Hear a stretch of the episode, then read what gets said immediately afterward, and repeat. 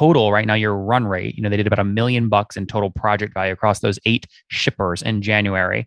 Of the 400 loads that were processed how many truck owners the 1200 on your platform facilitated one of those 400 payments or 400 shipments? So uh, out of the 1200 that have joined the platform we have actively used 700 during our lifetime till this point you are listening to Conversations with Nathan Latka, where I sit down and interview the top SaaS founders, like Eric Yuan from Zoom. If you'd like to subscribe, go to getlatka.com. We've published thousands of these interviews, and if you want to sort through them quickly by revenue or churn, CAC, valuation, or other metrics, the easiest way to do that is to go to getlatka.com and use our filtering tool. It's like a big Excel sheet for all of these podcast interviews. Check it out right now at getlatka.com. Hey folks, my guest today is Ajesh Kapoor. He believes there's a better are better ways to do things. He rejects the status quo and is always looking to learn more so he can continue to improve each day. Numbers are constantly on his mind. Today he's building semicab.com to make transportation a competitive advantage. Ajesh, are you ready to take us to the top? Excited to do it, Nathan. Okay. So who's paying for semicab right now? Who are your customers? So our customers are uh, uh, large enterprises like uh, uh, Staples and PepsiCo, uh, Colgate, HP, uh, some of the smaller mid-size companies that are always looking to move goods in a truckload, full truckload. When you see those large trucks out there, they're moving goods and they're not doing it very efficiently. So we are building this marketplace to make them much more efficient than they are today. So let's talk about the marketplace. How many people that own a truck do you have on your platform? That's a good question. It's a very fragmented market. Uh, we, we we have uh, an industry that is dominated by these numbers where people talk about bringing in uh, 10,000, 50,000, 100,000, a million trucking companies on the platform. The fact of the matter is, U.S. Uh, market is dominated by small carriers and owner operators, close to somewhere around 600,000 legal entities that are operating trucks. We try to be very targeted in how we bring in partners into the ecosystem. So we have about 1,200 carriers, but we try to create a very long term relationship with them. So we are uh, not just addressing the shippers who are paying for transportation, but these guys that we take uh, we take good care of and build a more predictable revenue stream for them. So they are uh, taking advantage of the marketplace. And over your entire company lifespan, how many shippers who pay for transportation have paid at least a dollar through your platform? So we again uh, over on that side also we try to bring in a small number of shippers that we want to create a core with.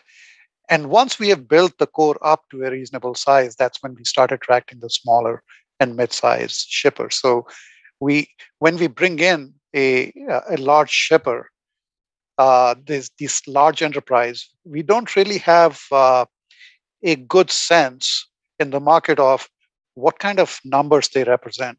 So a large beverage company may spend somewhere around a billion dollars a year just on the truckload part of it moving goods. No, I get that, Ajesh, but how many do you have that have paid at least a dollar through your so full we, life we, lifetime? Yeah, we, we, we started uh, bringing on customers at the end of 2020, and we have eight customers uh, that we have brought on during this time. Okay, got it. So 20. Now, when did you launch? 2020 is when you got your trucker, but when did you launch the business? We launched the business in 2018. We wanted to build out the platform. We wanted to, the first time we were introducing this kind of technology, the predictive optimization technology. So we tested that out over a very, very large uh, data set before we actually launched and went to the market. And, and help us understand velocity today. Let's just look at January of 2022. What's the total project value that went through your platform in those 30 days? Yeah, so that, that has been a pretty crazy growth for us. So uh, when we talk about April last year, April of 2021, right in the middle of COVID, when we are acquiring these customers and moving goods, we started with, let's say, uh, five to 10 loads a week. Well, right what's now, the what's the dollar value of that? Oh yeah, it's so uh, if you analyzed it, it would be four hundred thousand dollars. When we when we look at uh, January that we just finished, uh, we were somewhere in the in excess of 11 million analyzed, right? So a good 25 to 30x growth during this period. And how many loads is that through your platform in January 2022 that represents 11 million in project value? Uh, yeah, about 100 loads a week is what we do. So about 400 total. Yep. Okay, so so these are expensive, right? If we take 11 million in project value divided by 400 total loads, these are at $27,500 per truck on average, like per per load. What 2700, not 27,000. Well, if we take 11 million divided by that's the annualized uh, that's the annualized number, Nathan. Okay, got it. So again, the question was just in January, how many did you uh-huh. do? So you did about a million in January across that's 400 right. loads. That's right. Okay, got it. So yeah, I see what you're saying now. So it's about 2,700. And what's the average use case? Are they shipping from driving from Chicago to New York City or from San Francisco to Washington D.C.? Yeah, there's uh, not a, not a typical load for us. We we are moving goods uh, all the way from so Southern California is big, right? All the stuff that is coming in on those ports, it's going across the country. So uh, coming in from Southern Cal into Dallas, into the Northeast, into Chicago, into Atlanta, and then you are moving goods between Northeast and the Midwest. That's a big volume. Everything from between Texas, Atlanta in the Southeast, going up into uh, the Midwest and the Northeast. Those are some of the busier lanes for us. And then mm. we hmm. do a little bit of stuff in the Rockies, where, uh, of course, you get into all kinds of squirrely stuff as the snow snow starts coming down as heavy and uh, shutting down highways when it does that. This is fascinating. Okay, so just to summarize, the marketplace as it stands today has about 1,200 people that drive trucks on it, and you match them up with shippers who pay for transportation, where you have eight big clients right now. Total, right now, your run rate, you know, they did about a million bucks in total project value across those eight shippers in January. Of the 400 loads that were processed, how many truck owners, the 1,200 on your platform, facilitated one of those 400 payments or 400 shipments? So uh, out of the 1200 that have joined the platform, we have actively used 700 during our lifetime till this point. So what you uh, and actively use means you pay them at least a dollar? You pay them at least a few thousand dollars, yes. Okay. Got so, it. So, so yes, uh, but so what happened uh, to the other 500? You got you did all the work, did them on the platform, and you haven't been able to get them any work yet. Yeah, every single time. So there are uh, a whole lot of things that we go through. So we go through a carrier vetting period where we want to make sure that the customers are receiving the best quality service that they can.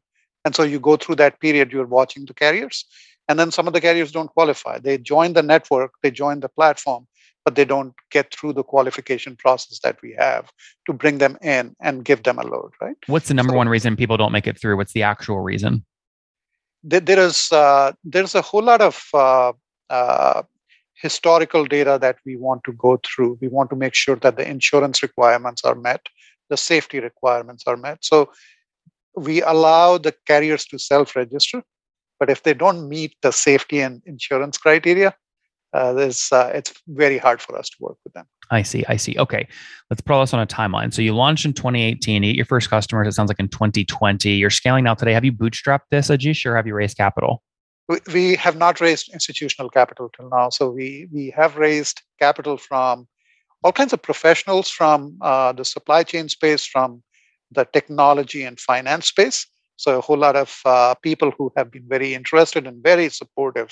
How much have you raised from those people? About five million. Okay, and would you consider that like a seed round?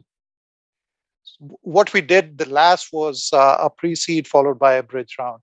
Uh, now the terminology for the rounds has been changing all the time. So uh, most likely, what we will raise next, we are going to call it a Series A. I see, I see. But have you ha- have you has all this been on a convertible note paper, or has anyone priced the round? We, we have we have done a price round before. You yes. you have okay. So some portion of the five million you raised to date, like the last tranche of that, was at a priced round evaluation. Yeah, after the price round, we again went back to a safe note. Why'd you do? Okay, well, let's break that down. So, what was the valuation on the priced round that you did, or a range is fine? Uh, so that was below 15 million when we when we did the price round in uh, the end of 2020. Okay, and how much did you raise on the 15 million valuation? That was uh, till that point we have raised uh, right around 2.1 million till that point. So, so 2.1 million. Okay, so 2.1 million on notes and then those all converted at the 15 million valuation. Did you raise more money at 15 million, like on top of the 2.1, or just 2.1? Just the 2.1, including the price round, and then we raised uh, the rest of the three million after that on safe notes. Why did you go back to a safe note? It's just uh, when you are trying to do a bridge round, Nathan, it's uh, so much more convenient to go the safe route. Mm-hmm. Uh, you can get it done rather quickly and you don't really put the onus of uh, valuation again because the market today is where the valuations are uh, pretty nuts uh, especially in a freight tech kind of marketplace so but just to be clear that 3 million was that this year or was 2021 it was end of 21 beginning of 22 yes i see so 3 million c now what cap was that note at about 35 okay so it was still, your valuation still like technically went up right you're just comparing a, the price round to a cap that's right. Interesting. Um, okay, tell me more about. We haven't talked about how you make money, right? You've had this great marketplace on a twenty-seven hundred dollars shipment. How much do you make? Yeah, it's uh, so we don't we don't approach it as a very basic marketplace because there is those are a dime a dozen where a load comes in and they basically find a carrier and they try to make money from that. Where we make money is when we bring in all these loads from different people and we are able to utilize the resources that are coming in from the carriers from the truckers much more efficiently so for example a truck in a week would drive 2800 miles and get paid for less than 2000 miles. We use it for about 2500 miles. So those 500 additional miles generate let's say 12 to 1500 dollars in additional revenue. We take a part of that. So we don't make money unless we are creating those efficiencies in the market. Do you guys care about valuation right now, specifically your valuation? Do you think you might raise soon or sell a portion of the company? There is no other tool on the internet that you can use to get a better and higher valuation than FounderPath's new valuation tool. We have over 253 deals that went down over the past 30 days, all the revenue numbers, all the valuations, and the multiplier. That way, you can go filter the data, find companies that are your same size, what they sold or raised for or at, and then use those as comparables in your decks to argue and debate and get a higher valuation and less dilution, which is the name of the game. Less dilution. Check it out today at founderpath.com forward slash products, that's plural, forward slash valuations. Again, both plural. Founderpath.com forward slash products forward slash valuations. So you're taking a percentage from drivers where you've taken unutilized miles driven and made them utilized more efficient not not not directly nathan so what we do is we sell transportation services trucking services to these large companies we buy trucking services from the carriers but we use a different model on that side so we might combine three loads from three different shippers on one side but then execute it as a round trip. And that's where we create the spread and make money. Okay. Okay. So in January, how much did you guys make as a business about? A range is fine. Not, not, not, not going there right now, Nathan. Why is that? It's just uh, the when we think about the margins and the EBITDA for the business, we think about it on more of an annualized basis. When you look at the trucking market right now, the trucking market is so up and down all the time but it has been at a crazy up at historic highs the last well, let's uh, talk about annualized. What do you what do you think you'll do in 2022 total revenue? Yeah, we we we, we like to target the lower end of 12 and a half to 15 percent on that uh, on that revenue that we bring in. So got it. So on the million that you processed in January, which right now annualized is about 12 million, you're saying you target between a 12 and 15 percent sort of take rate from that. That's right. I see. I see. Got it. So on a million, you could say, you know, maybe you guys took, you know, 13% of that or 130,000 bucks last month. Once once we start, yeah. So that that depends on how efficiently we execute the freight. Um, so that part of the fluctuates for us. I see. How much will that fluctuate this year? Like, is it based off seasonality or something else? It's not just based on seasonality. It's uh, based on uh, when the customer enters, where the efficiencies come in, because every single time a new customer joins our ecosystem, we start expanding the entire footprint, including our current customers, right? Mm-hmm.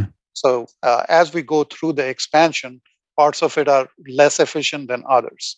But the idea there is as you are getting to 50 million, 100 million, 500 million, you are going to stay become very very consistent at that 12 to 15% level. Mm-hmm. and if you're doing sort of a million dollars in volume last month do you remember what you're doing a year ago so we can calculate growth rate? Uh zero. Well you said that you were doing you said that you did let me go back to my notes here. You april, said that april of 2021 april 2020 is when you processed your first 5 to 10 loads.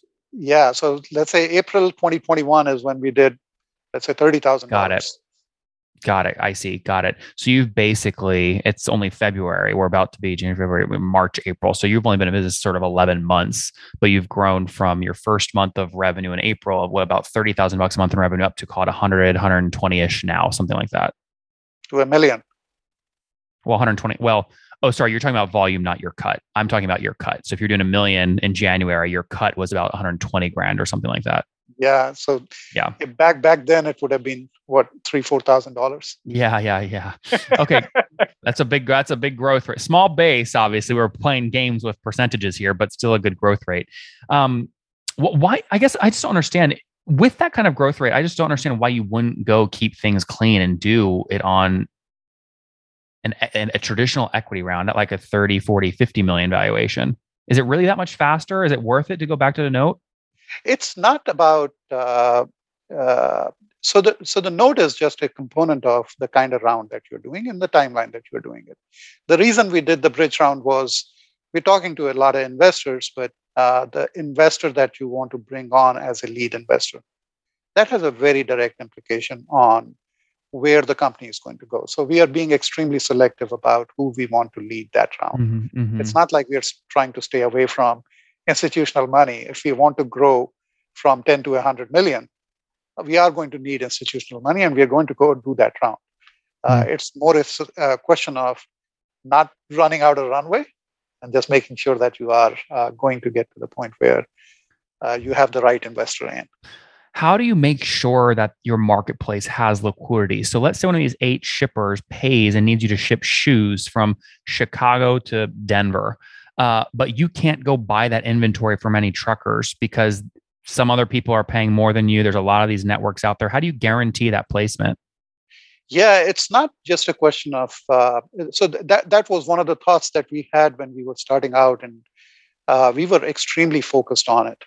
So that's the one big part where we talk about using the carriers more and more and more that we have in the network, and not go for fifty thousand carriers that's a big reason. So the carrier loyalty starts building up.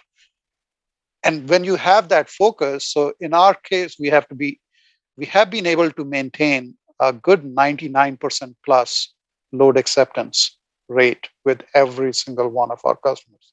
Mm-hmm. Industry standard out there is somewhere between 50 and 70%. percent mm hmm So that's a big, huge jump for us, right? And uh, we we focus on that. Uh, uh, not stay away from oh if we have to pay a little bit more money we'll pay a little bit more money. But over the long term the basic concept is if you're doing right by the carrier the carrier is going to do right by you. And how many folks are on your team today full time 16 uh, people full time how many engineers?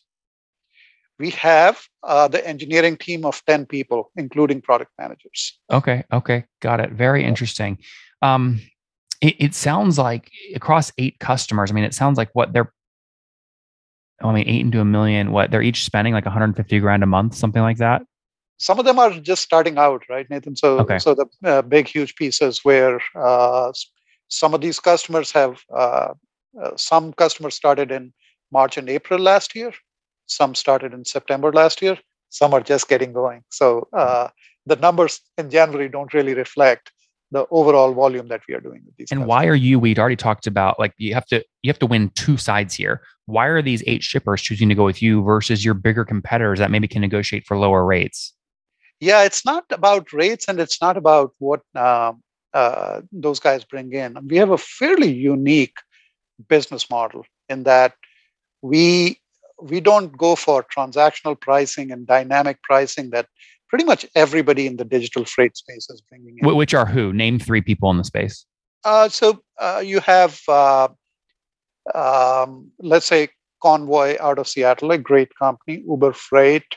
Uh, there's a company called two companies called Transfix and LoadSmart out of New York. All of them uh, went after a very different problem in this space, right? They basically said you have uh, a whole lot of uh, phone calls, very little automation in the brokerage space. You have small carriers and owner operators have a very hard time finding a load. And they basically automated that process, brought those carriers into the mix, and they did a great job of it, right? Do you compete we with operate, freight? Do you compete with uh, FreightWaves? We don't compete with FreightWaves now. What about Flock Freight?